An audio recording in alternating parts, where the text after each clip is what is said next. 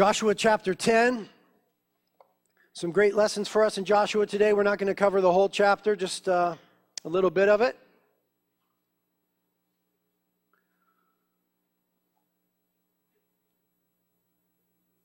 Let's go to the Lord in prayer first.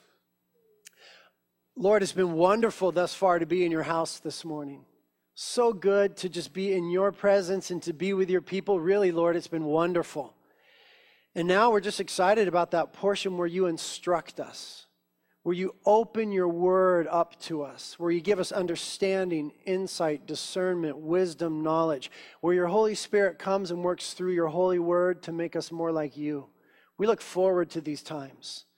And Lord, some of us in this body are engaged in the battle of our lives, Lord. Some of us just have radical things going on overwhelming circumstances, but we believe that you're a God of miracles. We believe that you're a God who's bigger than this world, who's bigger than all the drama of it, who's able to deal with anything that comes our way. And so, Lord, we bring all those things to you today. We bring our dramas and our successes and our failures and our victories and our difficulties. We bring them to you and just say, Lord, work in our lives. We invite you and your redeeming work into our lives. And as we look at this historical account of this battle, with Israel coming up against the enemies, we just ask that you'd instruct us through history and through your living word, and that you, Holy Spirit, would make application to our hearts. Make this a very profitable time in your word for teaching, for correcting, for rebuking, and for training us in righteousness, Holy Spirit, do these things. We ask it together in Jesus' name. Amen. Amen. Well, you guys remember from last week, chapter 9, that Joshua got deceived. You'll remember the Gibeonites came and they were aware of two things. They were aware of, number one, that their city was slated next for destruction and the conquest of the land of the Israelites. And number two, they were aware that Moses, had instructed the Israelites in the Word of God in Deuteronomy 7 that the Israelites were not to make any covenants or treaties with any inhabitants of the land. And so the Gibeonites came up with this little scheme. They, they disguised themselves and they deceived Joshua into disobeying the Word of God. And we drew parallels, didn't we, about how the enemy works in our lives as Christians, and tremendous parallels about the stratagem of the Gibeonites and the stratagem of Diablo in our own lives. And we drew some insight from that, and hopefully your life's been different this week. But Joshua fell to deception. He didn't have to. Remember that his major failure was he did not inquire of the Lord. He simply failed to come and say, God, what do you think about this? God, is this real? Is this false? Literally, he did not inquire of the mouth of the Lord, the Word of God. So we talked about comparing all things to God's Word and letting that be the standard and the litmus test and the measure and the plumb line by which everything else is tested. Joshua fell to deception. But what he did on the heels of failure was wonderful. He did the right thing. We talked about the details of the fact that according to everything that he knew, the right thing for him at that time was to keep the treaty that he made with the Gibeonites. And God honored that. And you remember that Joshua assigned them a place in the religious life of Israel, that they became those who cut the wood and drew the water for the altar and the worship sacrifices in the tabernacle. And what happened was when Joshua did the right thing on the heels of failure, he was effectively inviting God into his mess. Right? He was getting God involved when he did the right thing according to God's word. He did the wrong thing before and he made a mess. Okay, God, I've made a mess. Will you please clean it up? Well, the way that we issue that invitation to the Lord is by doing the right thing. That picture of repentance is not just I'm sorry, it's an about face. He did the wrong thing, he's doing the right thing. The Lord enters into the situation and the Lord redeems it so beautifully. That's what the Lord does. When you invite him into your messes, he'll redeem them and do wonderful things. And so he took then these people, the Gibeonites, who were once far off and who were enemies, and made them friends who were near to his presence in the tabernacle of the Lord. And he made them useful in his service. And that's exactly what Jesus Christ does for you and I. Remember that Joshua, Yehoshua in Hebrew, is a picture of Jesus, Yeshua in Hebrew, in the New Testament. Joshua is an Old Testament typology of the person in the ministry of Jesus Christ. And so it's this potent picture of God's redemptive work that he takes us who were once far off and brings us near to his presence by the blood of Jesus Christ and the work of the cross. Amen. And then he involves us in his work, in his ministry, in his kingdom projects, in his missional goals on earth. God involves us in those things. So we have that amazing redemptive picture of Christ through the person of Joshua working in the life of the Gibeonites.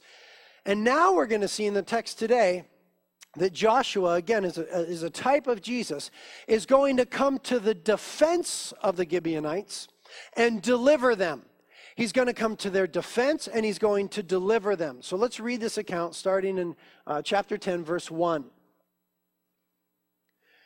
Now it came about when Adoni-Zedek, king of Jerusalem, heard that Joshua had captured Ai and had utterly destroyed it, just as he had done to Jericho and its king, so he had done to Ai and its king, and that the inhabitants of Gibeon had made peace with Israel and were within their land, that he feared greatly because of Gibeon, uh, or excuse me, because Gibeon was a great city, like one of the royal cities, and because it was greater than Ai, and all of its men were mighty.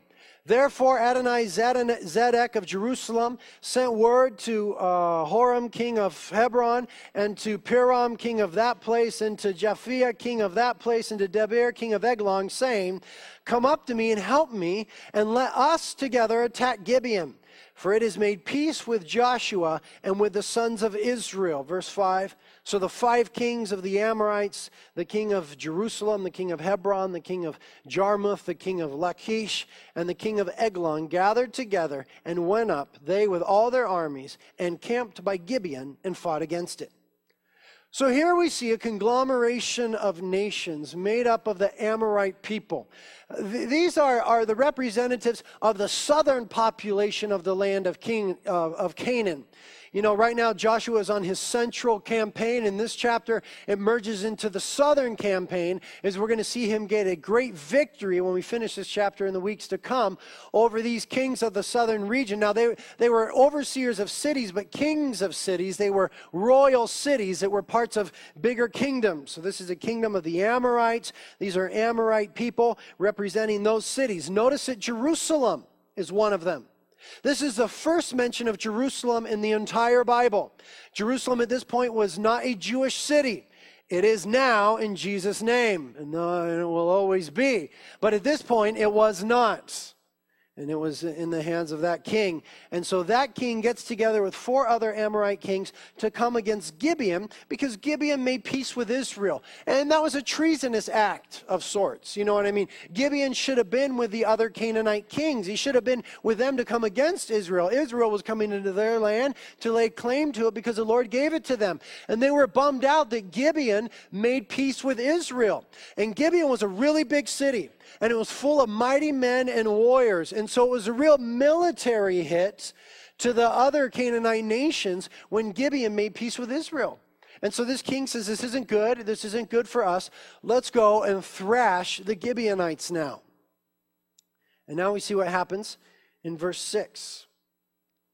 Then the men of Gibeon sent word to Joshua to the camp at Gilgal, saying, Don't abandon your servants. Come up to us quickly and save us and help us.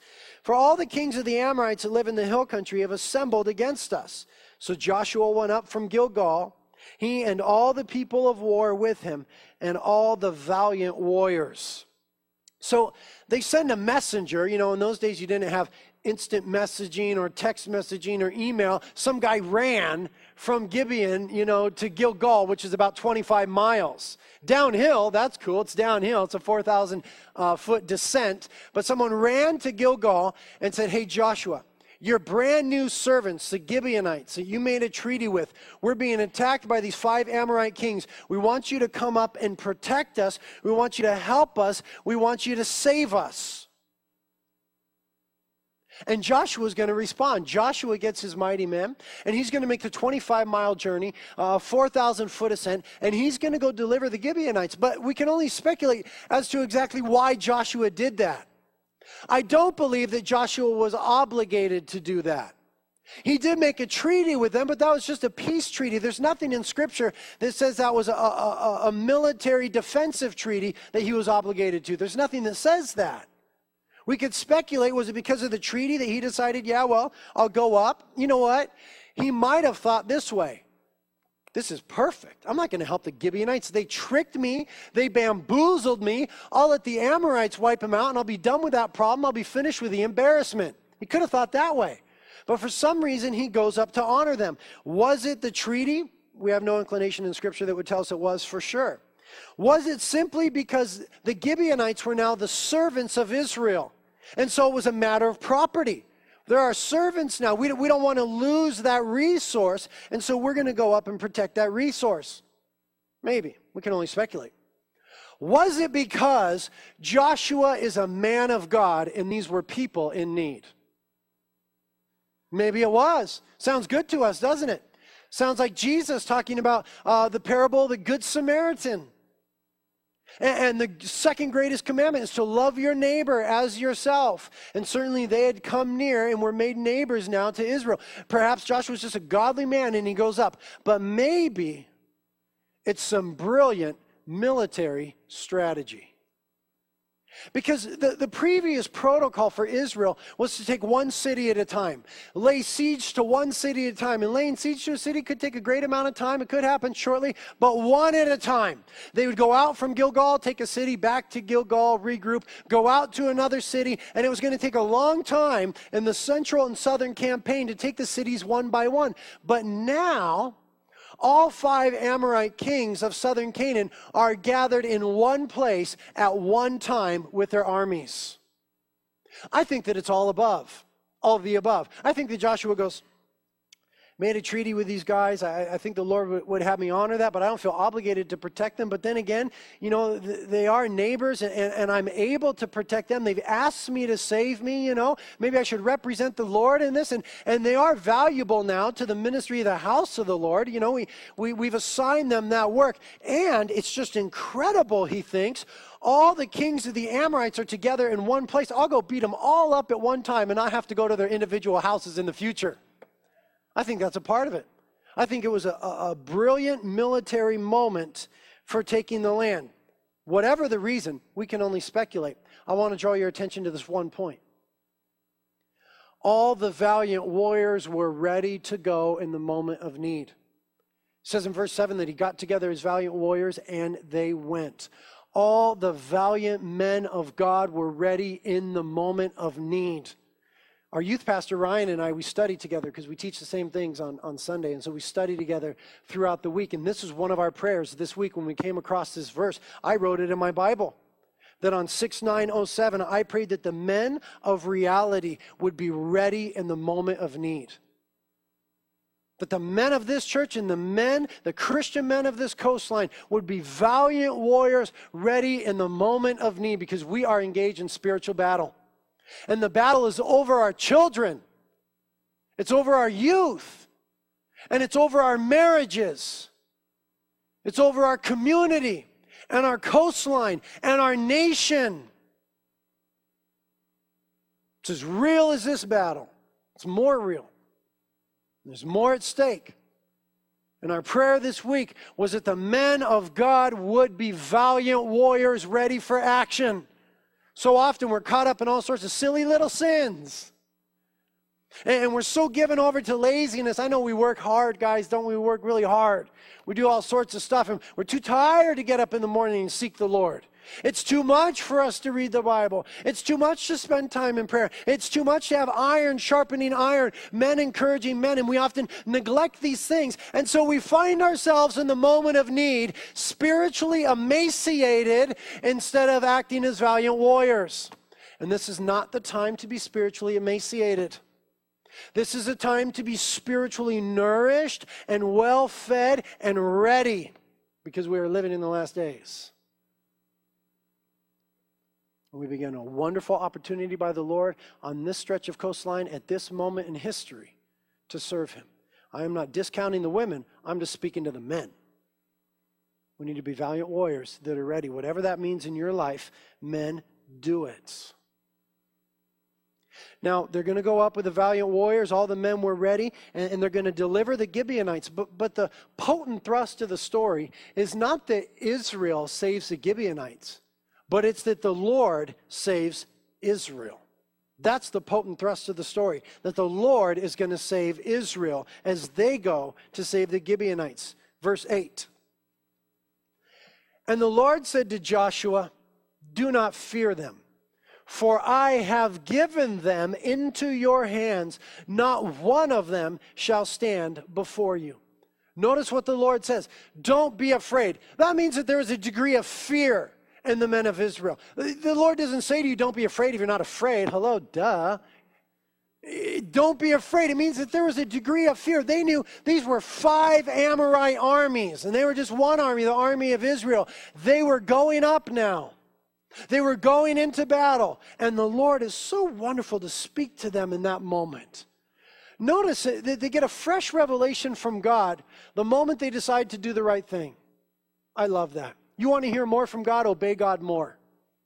You want to hear more of the voice of God? Obey God more. It's wonderful. They do the right thing. They're heading into the battle. They're ready. They're being valiant warriors. And the Lord speaks and says, Okay, guys, don't be afraid. I have given them into your hands. Past tense once again. I have already won the victory for you, says the Lord. This is a fourth time now that he says this in the book of Joshua. In chapter 1, verse 3, he said to Joshua, Wherever you walk, I've already given you that land. It was already theirs. Positionally, it was already accomplished. They just needed to lay hold of it. They just needed to own it. They just needed to possess it. He said it again concerning Jericho. I've already delivered it into your hands. He said the same thing in Joshua 8:1 concerning Ai. I've given Ai and its king and its people into your hands. I love how good the Lord is to speak continually into Joshua and Israel's life. Over and over again. Don't be afraid. Be strong. Be courageous. I've already done it. I've already accomplished that. Positionally, it is finished. Just walk in the victory. Lord wants to do that same thing in our lives. Wants to do that same thing in our lives. There's so many times where we're afraid, so many times where we're overwhelmed, so many times where we feel like failures, where we feel condemned, where we're intimidated, where we feel beat up. I know those feelings. We all experience those feelings. Won't you please get into the Word of God in the presence of God and let Him speak to you? He wants to speak to you. When you get into His Word and draw into His presence, He wants to say to you, Don't be afraid. I've already taken care of that for you.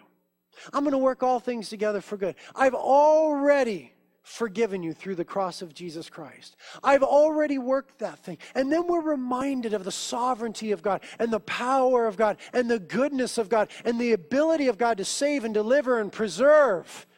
And then we draw strength and courage from that thing. And we go into that place lowly and feeling defeated. And we open up the Word and we draw near into the presence of the Holy Spirit. And we come out of that place feeling encouraged and victorious and strengthened and ready to face the day. Sometimes I need to do that just to face the day. Just to get out of bed, sometimes I need to do it. Open up my eyes and go, Lord, I need you today just to get up out of this bed. And He's so faithful to meet me when I say I need you. Wants to do the same thing for you. Do not neglect that privilege. It is no small thing that we can draw near with confidence to the throne of grace in the moment of need and receive help. That is no small thing. That is a wonderful and glorious thing. And so the Lord speaks to him and says, Joshua, it's already finished, okay? I've already done it. All you need to do is walk in the victory. Is there any place that the Lord has previously spoken to you about where He's given you victory and you just aren't walking in it? Any area of your life where, where the Lord has already spoken to you and you need to begin to trust Him for it? Notice how swiftly they acted on God's promise. It says in the verse 9, uh, in the next verse, verse 9, so Joshua came upon them suddenly by marching, marching all night from Gilgal. Just very swiftly, they purposed in their heart to do the right thing. They had a fresh revelation from God because they were seeking to obey the Lord. And then when the Lord spoke, they obeyed immediately. That's a great outline for success. They were ready, they responded. The Lord spoke to them prophetically, And then they, they, they, responded again immediately. That's a great outline for success. They didn't wait around, okay, maybe tomorrow. I'll get my act tomorrow. I'll, I'll, I'll get it together tomorrow. I'll read my Bible on Tuesday. You know, it's Monday, this and that. No, they did it right away. They marched all night, 25 miles, uphill, 4,000 foot ascent. And they came upon the enemy suddenly. They didn't him, they didn't ha, they went for it. When the Lord speaks to you, obey him. You say, when, Lord? Well, how about right now? Obey the Lord. Is there anything He's spoken to you in the past that you, you've let it go? Something He was calling you to do and you, you, you never did it. God's got a second chance. Just pick it up. Any area where He's asked you to trust Him, but you've wandered, you've wandered into the valley of disbelief. And now you're dismayed, you're concerned, you're confused, and you're afraid. Come back to the Lord and trust Him in that area. Move swiftly in the promises of God and, and watch the enemy eat it. Amen? now watch what happens when they respond in verse uh, in uh, faith. Verse 10. And the Lord confounded the enemy before Israel. And the Lord slew them with a great slaughter at Gibeon, and pursued them by the way of the ascent of Beth Horon, and struck them as far as Azekah and Makkedah. And it came about as they fled from before Israel, while they were at the descent of Beth Horon, that the Lord threw large stones from heaven on them as far as Azekah, and they died. There were more who died from the hailstones than those whom the sons of Israel killed with the sword. I love it.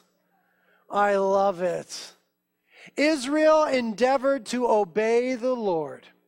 They did what the Lord told them to do. And then the Lord did more than they expected. That's biblical all day long. They did what the Lord told them to do, and then the Lord did more than they expected. I love that the Lord was the one who was doing the fighting. It says that the Lord confounded the enemy. It means he brought confusion into their camp. The Lord confused them. And then it says there in verse 10 the Lord slew them, and the Lord struck them. And when they begin to run, the Lord threw big rocks at them. I love it. The Lord threw hailstones at them from heaven. Now, it says that more were killed with the hailstones than were killed with the sword of the Israelites. The Lord is the one that got the victory. I love the interplay here. We see the Lord doing a part and Joshua doing a part. Human and divine factors working together to achieve victory. The soldiers had to fight, but the Lord gave the victory. The victory is always dependent upon Jesus Christ. The victory is always dependent in your life and in my life when we come against our enemy, Satan. The victory has to do with who Jesus is with what he's done upon the cross, with his promises and his word and his blood and his Holy Spirit. The victory is always according to who he is and what he is able to do. But that never means that we do nothing. God has chosen in his infinite wisdom to work through people, not independent of people. And so there will always be a role for the Christian. We're going to have to press in, we're going to participate. But the weight of the battle is the Lord's. The one who gives the victory is the Lord. Some boast in chariots. We'll boast in the Lord our God. Amen. He's the one who gives us the victory. Now, I think it's cool that God threw hailstones. I just think that's an awesome thing. I, we already talked about the ramifications of, uh, uh, of uh, the people of Canaan being wiped out. We talked about theologically and logically why that was mandated by God. Go back and review that in previous lessons if you're struggling with that or talk to me later. But I love the way God did it. He threw hailstones from heaven. Job is the oldest book in the Bible. And it says in Job, it predates Joshua certainly. It says in Job 38 22 through 23. The Lord speaking to Job Says Job, have you entered into the storehouses of snow? Or have you seen the storehouses of the hail, which I have reserved for the time of distress, for the day of war and battle? The Lord had the hail stored up for the day where he would be the defense of his people. These are the weapons of the divine warrior. God throwing hail from heaven. He did it in Exodus chapter 9. It was one of the plagues that came upon Egypt when they refused to let God's people go. Once again, God intervening on behalf of his people, and he used hail. Exodus chapter 9. He's doing it here in Joshua. It will happen again in the tribulation period. Revelation 16 21 says, And huge hailstones, about 100 pounds each, came down from heaven upon men, and men blasphemed God because of the plague of the hail, because his plague was extremely severe. The biggest recorded hailstone that's come down in America thus far, according to my research online this week, was seven inches in diameter. Just about the size of like a cantaloupe, you know what I mean? And people have died by being hit in the head with, with large ones. And uh, that they, when they're that size, seven inches in diameter, they travel at 100 miles an hour before they hit the ground. The Lord was chucking hail down on the enemy. And in the tribulation period, because men refuse to repent, when you refuse to repent, there is nothing left but judgment. God prefers mercy over judgment. He wants everybody to receive his mercy. He doesn't want anybody to perish. He wants every single person to be saved. But you've got to come through the person of Jesus Christ, who gave his life on the cross and rose on the third day, conquering sin and death and the devil. You've got to come through the person of Jesus Christ. If you refuse to do that, if you refuse the mercy of God, then there's nothing left but judgment. God's not just going to turn his back on the whole thing and say, I didn't see, I didn't hear, I don't know. He sees all things and he's a righteous judge. You can't just sweep it under the carpet. He wants to extend mercy to humanity. And certainly he had done so for centuries to the Canaanites. But they refuse, as people in the tribulation period will, as people do now. And when you refuse mercy, there's nothing left but judgment. He would rather give you mercy. But there was hail then, and there'll be hail in the future in the tribulation period. And the Lord here is fighting on behalf of Israel. That's a big point. The Lord loves to fight on behalf of his people. Some of you, as I prayed earlier in my opening prayer, are, are involved in the battle of your life. Circumstances are so difficult, so overwhelming, it's so gnarly what you're up against. You need to know that you have an advocate. You need to know that you have a partner. You need to know that you have a defender and a deliverer who is Jesus Christ. The Lord is our defense just as he was and is the defense of Israel. The Lord is the defense of every single Christian. I love the way that the psalmist realized it in Psalm 27 1, speaking of the Lord being his defense. He said, The Lord is my light and my salvation. Whom shall I fear? The Lord is the defense of my life. Whom shall I dread? Psalm 28, verses 7 and 8. The Lord is my strength and my shield. My heart trusts in him, and I am helped. Therefore, my heart exalts, and with my song I shall thank him. The Lord is the strength of his people, and he is a saving defense to his anointed. Isaiah 25, 4. For thou hast been a defense for the helpless, a defense for the needy in his distress, a refuge from the storm, a shade from the heat. For the breath of the ruthless is like the rainstorm against a wall. But the Lord is a defense, he's a deliverer. When you're in overwhelming circumstances, times of difficulty, times of need, scary moments, who do you call upon? You've got to call upon the Lord Jesus Christ. He is your defense. He wants to come to our aid. God wants to take care of his people. It's just that so often we relegate him to a secondary role in our lives, and we don't allow him to be Lord. He wants to be Lord, and the king is zealous and jealous for his people. He is our deliverer.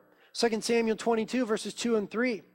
And he said, The Lord is my rock and my fortress and my deliverer my God, my rock, in whom I take refuge, my shield and the horn of my salvation, my stronghold and my refuge, my Savior. Oh, I wish you'd make it that personal in your life.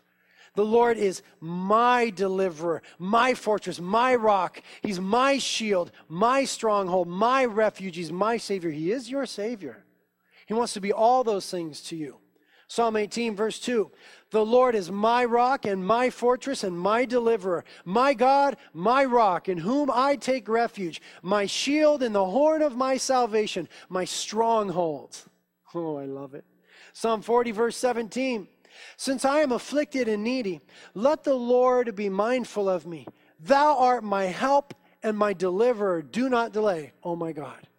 Is that your prayer? That the Lord is your help and your deliverer? In your moment of need, what, whom are you calling upon? Where are you looking? The Lord is there and He's able. Psalm 144, verse 2. My loving kindness and my fortress, my stronghold, my deliverer, my shield, and Him in whom I take refuge is the Lord. The Lord wants to be that for every single one of us. You see, Jesus does for you and I what the Lord did for the Gibeonites. He reconciles those of us who were once enemies of God. And then he brings us near. And then he makes us useful for his mission in this world. And then when things get difficult, he defends us. When we feel trapped, he delivers us. The Lord is the same yesterday, today, and forever. Amen. The way that he dealt with Israel then is the way that he wants to deal in your life today. Now, an interesting thing was happening now. Uh, the five Amorite kings and their armies are fleeing from Joshua and the Israelite army, and, and they're heading down this mountainside. They're just running for miles. The Lord is throwing down hailstones, but Joshua knows that there's a lot of people that are going to be wiped out, and that Joshua has to still engage in the battle. Joshua makes a quick calculation. He looks at where the sun is at in the sky, how long the battle is going to take. He knows that in that day and age, when the sun went down, the battle stopped. They, they didn't fight into the night, they just, they just weren't equipped for that. And he says, if we're going to get the victory today, and that's key, they wanted the victory today. Amen. Don't you want the victory today? If we're going to get the victory today, we need more day. If we're going to get the victory today, it's starting to get dark, the sun is going down, we need more daylight. And so look at Joshua. I love this guy. Verse 12. Then Joshua spoke to the Lord in the day when the Lord delivered up the Amorites before the sons of Israel. And he said in all the sight of Israel, okay, a public out loud prayer. O sun, stand still at Gibeon, and O moon at the valley of Ajalon. So the sun stood still, and the moon stopped until the nation avenged themselves of their enemies. Is it not also written in the book of Jashar, which was an ancient book about the great exploits of Israel? It says, And the sun stopped in the middle of the sky and did not hasten to go down for about a whole day. And there was no day like that before it or after it when the Lord listened to the voice of a man, for the Lord fought for Israel. Amen. That's a wonderful thing. I love the faith of Joshua. I love him as a leader. What do we need to get the victory today? I know what we need. We need more daylight hours. Lord, give us more sunlight. Sun, stand still in Jesus' name. I absolutely love it. The Lord stopped the sun for his people at this moment. The power of prayer. What does it say there? It says there's no day like that ever since where the Lord listened to vo- the voice of a man like that. The power of prayer says in James that, that Elijah is a man just like us, and he prayed for the rain to stop, and it stopped. He prayed for it to rain, and it rained again. If we knew the power of prayer, we'd pray a whole lot more. We just don't believe it. We don't really believe the Bible. We say we do. We pray lip service to it. We don't really believe it. The Bible teaches very clearly that prayer moves the hand of God, that prayer changes the world. Prayer changes the world. That God has mercy in places He wouldn't have mercy unless God's people called out and prayed for Him. That's why we're having 30 days of prayer for the youth. You have not because you ask not. We're asking God to rock in the lives of the youth of this community. And so we're asking Him in prayer to do so. If we really believe the Bible, we would pray so much more. If we really believe the Word of God, that prayer changes things. Joshua, he, he believed. What do we need? More daylight. God, stop the sun. I love the faith. The God, God stops the sun. Jesus said, if you had the faith of a mustard seed, a little tiny seed, you could say to this tree, be uprooted and moved, and it'll be moved. Say this mountain, be moved, and it'll be moved. Just a little tiny bit of faith. Joshua had faith that the Lord could do it. The power of prayer and the power of God that he's able to do that. Well, what's a neat insight is this is that part of the Canaanite religion was worshiping the sun and the moon. So it's like Joshua is making a direct attack against their false gods, their wrong concept of a God, as, as the God of Israel's chucking hailstones. Zuh. The God of Israel's throwing down hailstones, and Joshua in his prayer comes against what they worshiped. Oh, I know that you guys worship the moon and the sun. You know what? Stop and God stops their gods, so to speak, in their tracks. And doesn't Ephesians 1:22 say that all things are subject to Christ Jesus? All things are subject to him. Now, of course, there's a lot of people that don't believe this story. And that's fine. That's their problem, really. God didn't really stop the sun. I mean, it didn't really actually literally happen. And so they come up with other ideas. Oh, th- there was an eclipse that took place, and that's what it was. Or the clouds covered the sun.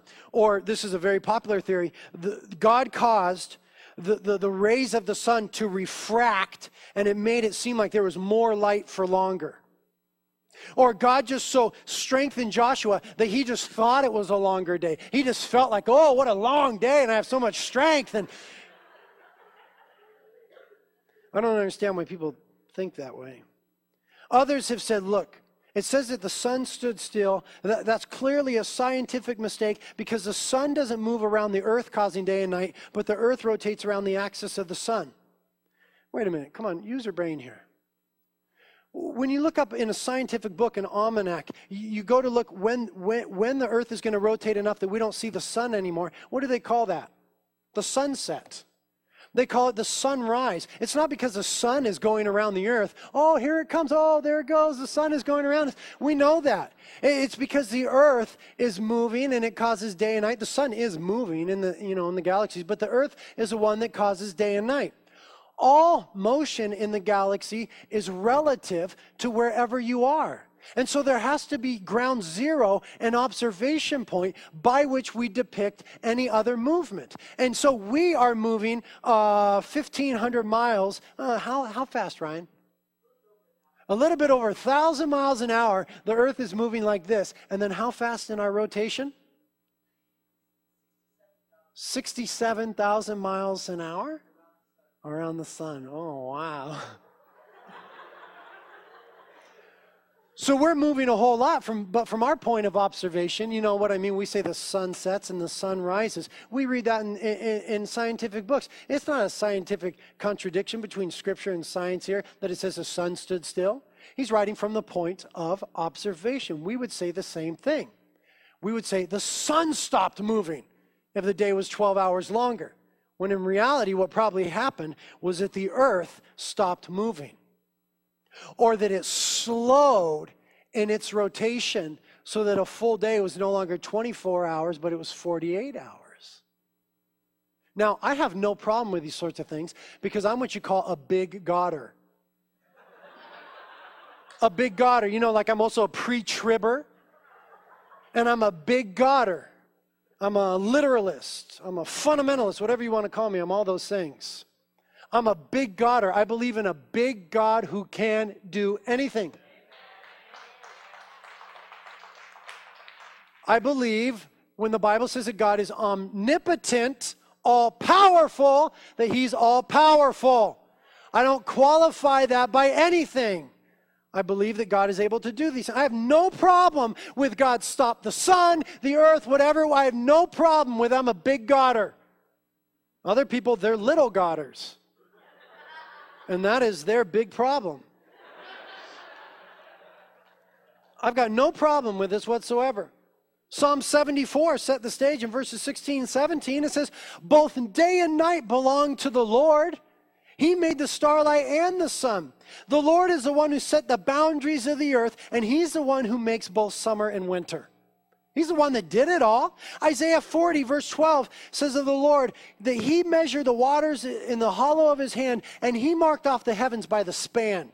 Span's an ancient measuring tool. It's the span of your hand. It's from here to here.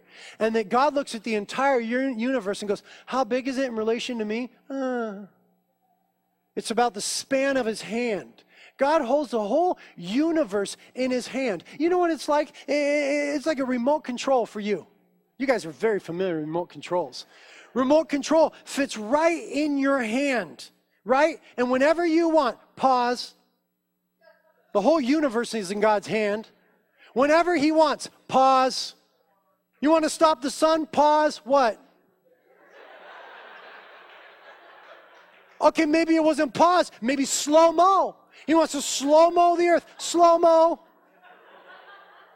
The whole the span of his hands, it's all in his hands.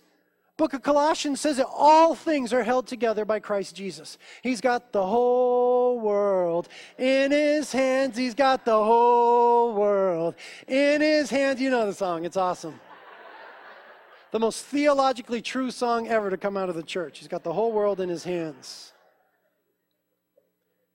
God started the motion of the universe. He's the one who maintains the motion of it, and He could change it or postpone it or stop it anytime He wants. I believe it. I'm a big Godder. I like what Warren Wiersbe says.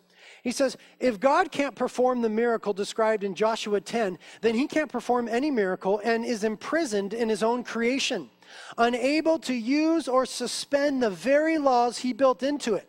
I have a difficult time believing in that kind of a God. You got a real theological problem when you don't believe that the Lord can stop the sun for a day. How did he do it? We don't know exactly. I, I, I like what Schaeffer says about it. He says, How did God do it? We don't know. We might visualize it either of two ways. The earth could have slowed or the earth could have tilted, making the conditions in Israel like those in the north where the sun doesn't set. There could be other ways that we may not be able to visualize. However, it was accomplished, the Bible says that God worked in space time history to fight for the Israelites. That's a potent point. However, he did it, he did it for love. Oh, I like that. However, he did it, and it's beyond our understanding. Hello, that's why it's called a miracle. However, he did it, he did it for love. Have you ever heard the saying, I, I, I'd do anything for you, I'd stop the world for you? God did it for his people. That's where that comes from, I think. God did it for Israel. It wasn't normal. Should we expect to see the same thing happen today? I don't know. It wasn't normal. It says that there was no day like that before it, and there hasn't been a day since. It was an absolutely unique day. And still yet, so many Christians have problem accept, accepting what the Bible clearly says that God did that. They, they, they just can't believe that there was such a unique day. Well, wait a minute.